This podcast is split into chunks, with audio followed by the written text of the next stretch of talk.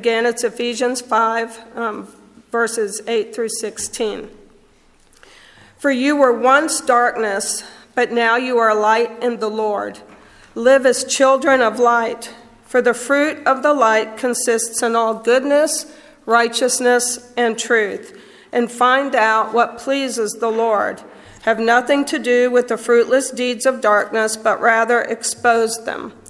It is shameful even to mention what the disobedient do in secret. But everything exposed by the light becomes visible, and everything that is illuminated becomes a light. This is why it is said, Wake up, sleeper, rise from the dead, and Christ will shine on you.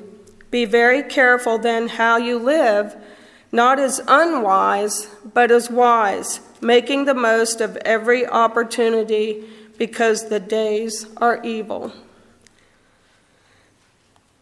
Now, one of my favorite things to do is to, especially at this time of year, um, with the Christmas tree up and everything, one of the favorite things that I like to do is to go um, have a cup of coffee, go into uh, my dark living room with the Christmas tree lights on, and sit in that peaceful darkness and think, pray, and just just be. I absolutely love that. It just kind of is enveloping, and I just love to do it. Well, a few years ago, I was doing just that, thinking my thoughts in the blissful darkness with the twinkling lights, feeling very, very good, when my husband walks in, turned on the light, and to my horror, my peaceful bliss in an instant was turned into great despair as I looked around me and saw the incredible mess of my living room. this was oddly enough, oddly enough, quite traumatic because just a few seconds before I was in my good thought zone and the light came on and the mess was exposed. And if you're like me, your mind automatically goes from the peacefulness to all the things that you have failed to do or that you still have to do, and ugh, it just completely ruined the moment.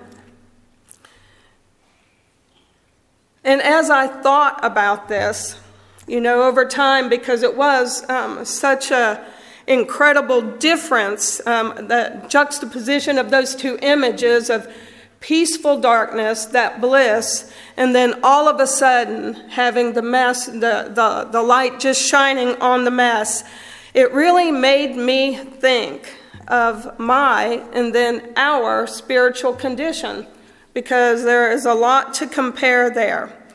Because sometimes the darkness can feel peaceful. Um, we've all heard the sayings, ignorance is bliss, and what you don't know won't hurt you. Or I love this one knowledge is suffering. Have you ever had something that you wish you just didn't know because now that you know it, it's like, ah. Uh. We, as Christ followers, and as such, the light of Christ is in us, and Jesus flips the light of our spiritual darkness and illuminates the mess, the brokenness, and the things that are within us that may not quite align to who He is. And it's kind of, do we like that? It's kind of uncomfortable, isn't it? It feels like, though, as Christ followers, that this shouldn't be. That we should have it all together all the time. That if we don't, somehow we have failed as Christians. We have failed as those followers of Christ if we have portions of our lives that are broken or messed up. It causes us sometimes to be prideful because we want to handle things because after all if we if we expose them then other people will know and then they'll think that maybe we're not quite as christian as they thought that we were you see it's just kind of a kind of a mess and we think that other people, the non believers, live the messy lives, but not us. We have it all under control, or we pretend that we do, and we just don't want to share those broken, messy bits with others. And this is us sitting in the darkness. Uh, you know, I think of that and it seems just so discouraging, but um, I don't want you to be discouraged because if you've read through the Bible, and I know that you all have, that you know that brokenness and messiness and God's people that He loved greatly um, are just like us. We have Adam and Eve, they deceived and disobeyed God. We have Noah, who was known to have a bit of a drinking issue. Abraham lied. Sarah laughed at God. Rahab was a prostitute. David um, committed adultery and then murder. Naomi was bitter, and Martha worried too much, and I really, really, really can identify with Martha in that. So, messy lives filled with sin is who we are and why we need Christ. Ignorance is not bliss, not with Jesus anyway. The mess in our lives is more than just a messy room. It is sin, hopelessness, despair, maybe unforgiveness, unrepentant sin, hurt, pain. And sometimes are, they are things that are catastrophic to us, like illness or, or tragedy. And it seems sometimes to, to be comfortable and stay in the dark, to go back before we knew. But Christ illuminates the mess in our lives for a purpose to see how we will react to it. I know many, many years ago when I rededicated uh, my life to Christ and and I was, you know, you know, doing all the oh God, I just want you to, you know, all of that. One of the things that I noticed almost immediately in those first, especially a uh, couple weeks to a few weeks after I did this, was this constant, you know, in the back of my mind, kind of pointing out all of these things that I was doing wrong, all of these things. And I thought, you know, well, Jesus, you know, I, I, I, I gave my life to you. Why does it feel like I'm trying to take a half a step forward and you're pushing me back 20 paces here? You know, I keep seeing more and more how I have fallen short. And praying through that, I realized it wasn't um, Jesus doing that because he hated me. He was illuminating my mess because he loved me. He was showing me what these, um, these uglies in my life were so I could do something about it. He wanted to see what I was going to do, how I was going to react to it. He forces us to see things that we don't want to see or um, acknowledge or deal with. He forces us in the midst of our horrible, messy lives to see just what we believe about Him and who we trust. He forces us to face our beliefs. I'm sure many of you have, have been through a time, or maybe, you know, are going through a time now when, when things have just become too heavy and, and you're like, well, does God really love me? If He did, why would He have let this or this or this happen in my life? Do prayers really work? We may ask ourselves, um, do we really truly believe that God is going to provide? Yeah, we know that He says that He will, but do we truly believe that He is going to provide? Especially when we, in our humanness, can see absolutely no way out of a particular situation. Then, in our honest answers to ourselves, we can see if we have been living to the truth of what God says or if we're a fraud. That we say one thing, probably even post scripture on Facebook or whatever, but we com- believe com- something completely different because that's how we're acting in completely different ways. My mom always said one of the hardest things to do in life was being absolutely, totally honest with yourself. That is, is so hard to do to be honest with ourselves. There is nothing in the world that makes us see more clearly in what we believe than a misfortune, a tragedy, or some kind of upheaval in our lives. When we are hurting, in pain, and at the bottom of a deep, dark pit, we come face to face with what we believe about God. It affects our theology. Do we believe what Jesus says? Do we believe like we always believe? Or do we just think that we do? Does it, did it change how we believe? Because I have many, many friends that have gone through horrific things in their life, and it completely, they thought they were standing firm here, but it completely flip flopped them. And, you know, they don't believe the way that they believed before. It affects how we view God. A messy life is one powerful way that rouses our great need for God in our life, and it helps us see our need to be dependent on, on Him. Um, messiness, I think, shapes our character, shapes who we are. And ultimately, um, my belief is, at least in my life, that it draws us closer to God. Because it is when we are drowning in that mess when things seem to just be so bad is when we find ourselves calling on His name. We are told over and over again in Scripture to turn our brokenness, to turn our anxiety, our mess, our worry, our fear, our problems over to Jesus. First Peter reminds us cast all your anxiety on Him because He cares for you. Have you really intentionally tried to do that because it's difficult. It's very, very difficult. At least at first, when we're first trying to do this, uh, I think that's where many of us as Christ followers may, may we might forget to do this, you know, because we're already doing our thing. We forget that, you know what, these problems that are overtaking us, you know, we can give that to Jesus. So, what does that mean? How do we do that? Well, for me, it is literally asking Jesus to take over. It is me on my knees saying, Yeah, I can't do this. You know, you're gonna you're gonna have to help me out, or I'm gonna fail. Or if it's in desperation, it's crying out to God. Um, you know, please, please, please, please, please help me because I can see no way out of this situation. It's also asking uh, Christ to take over my mindset. You know, because if it's with somebody, maybe a neighbor or a friend or somebody that you love, or maybe it's some kind of thing that's, you know, um, even bigger than that, it, I might be thinking this way, and other people may be thinking this way. They think they're right. I think I'm right. And it's like, God, you take over my mindset. You help me for one, to see them through your eyes.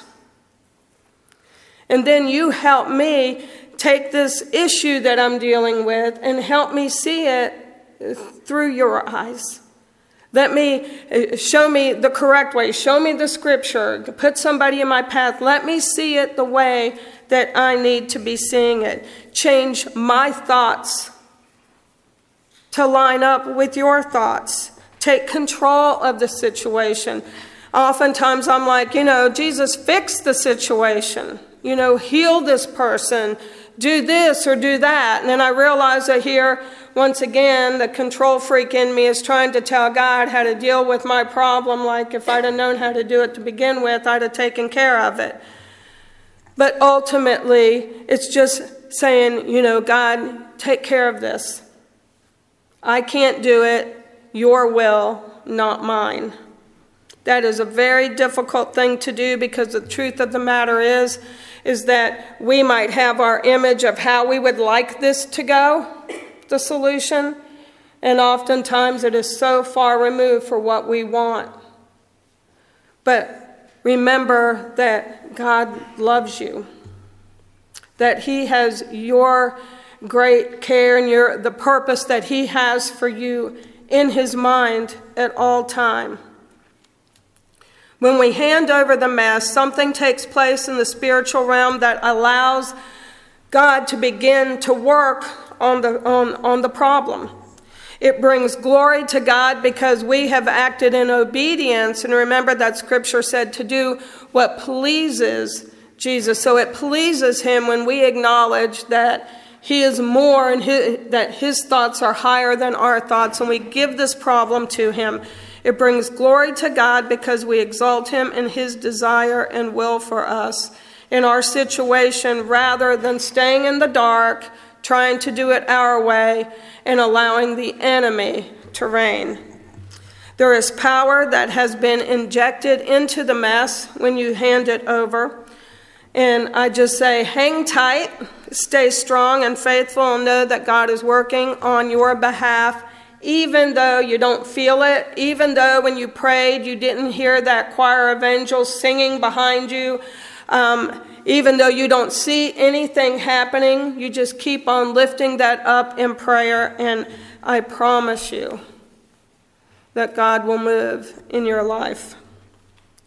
Now, you might be thinking, and I um, used to uh, uh, have a youth group and have these young people say, Yeah, but Monica, you don't know what I've done. And I sit there and look at these young lives and thinking, How in the world could someone so young even be thinking that their sin and that their brokenness is so big that um, God can't take care of it? So you too may be thinking, oh, you have no idea what I've done in my life. I don't, but God does. There is no mess that is so big that Jesus can't handle. He can, he can handle it all. There's no sin so great that He's not going to forgive you. You can't run so far that His love won't reach you and His mercy won't reach you. He loves you. And there is no mass that is too small for Jesus.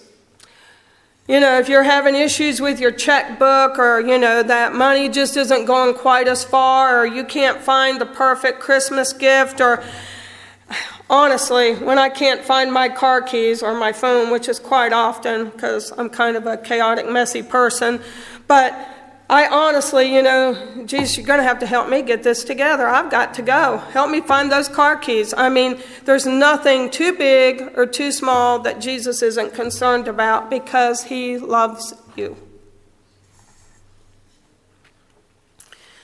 He is faithful and he meets us right where we are. And I have to say that this is one of my favorite things, attributes, the favorite um, warm fuzzy that I have from Jesus is that he doesn't wait for us to be perfect.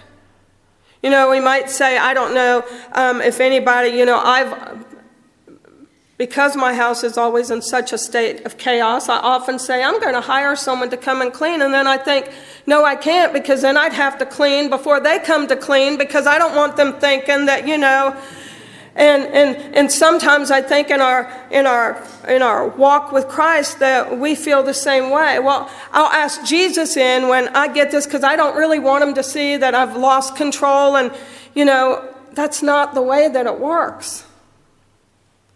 We don't have any benchmarks or milestones.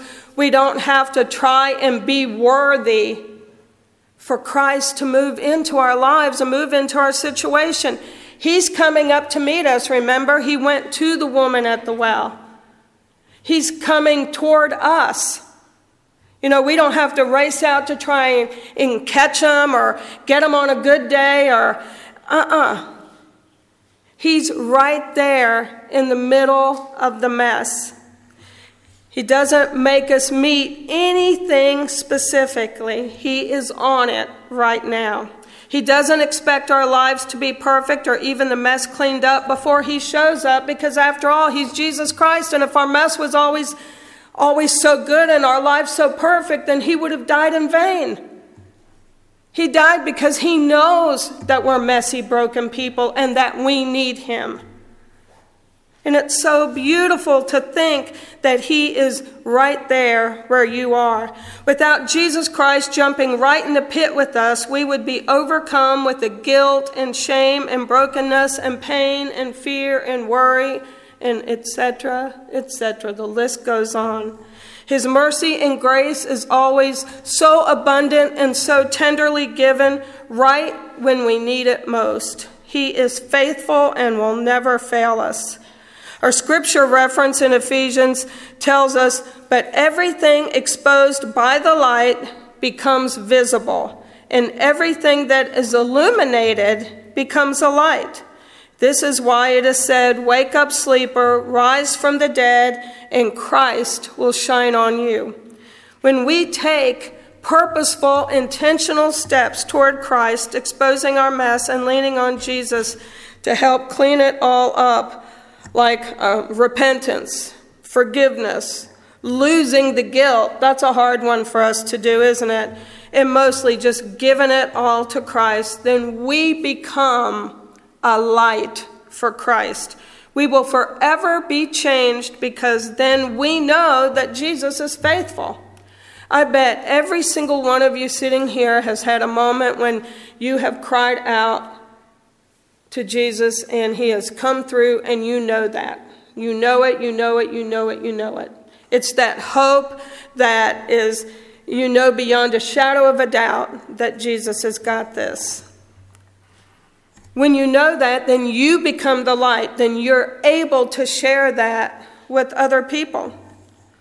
We're told, be very careful then how you live, not as unwise, but as wise, making the most of every opportunity because the days are evil. This verse is encouraging us to armor up. Put on that armor of God. Strengthen ourselves in Christ through intentional spiritual disciplines such as I've already said, repentance, repent of your sins, forgive other people, pray, think, and meditate on His Word.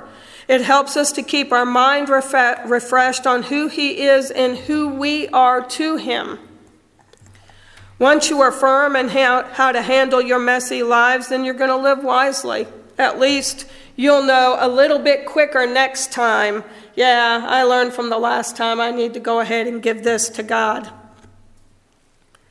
And once we realize how powerful Christ is in our mess, then we are able to shine that light and pass it on to others. Christ showing up in our mess gives us the know and the courage to give off that light to others. I don't know, but I would suspect that many of you have been through issues and it has come from a godly person that has said, I'll pray for you. Or this is what I did in XX situation, and maybe it will help you too. Every one of us has been encouraged, or I hope that we have been encouraged by a godly believer who has been there and is trying to help us find our way. Jesus expects a response from us to share that light. He says, Live as children of light, for the fruit of light consists in all goodness, righteousness, and truth, and find out what pleases the Lord. Acknowledging that everyone, including the grouchy cashier or the person that pushed past you or cut you off in traffic, that every single person that you will come in contact once you leave those doors is going through something, that every single person out there is, in, is broken and in need of Jesus Christ. It's a wonderful thing to help someone who is suffering. I really can't say other than for my own self, just keeping tight with God. Just constantly just reading that scripture. If you've got an issue, look it up, find out what God says about it, and pray about it. Pray for, the, for your friends. Pray when these joys and concerns come up. Pray for these situations. Because with Jesus' help, you can, this is cliche, but I love this saying. With Jesus' help, you can turn your mess into a message and share the light of Jesus Christ with the broken people around you. There's a quote, and I want to finish with this by L.R. Knost. And he says, Do not be dismayed by the brokenness of the world. All things break. And all things can be mended, not with time, as they say, but with intention. So go. Love intentionally, extravagantly, and unconditionally. The broken world waits in darkness for the light that is in you. Amen and amen. Let us pray.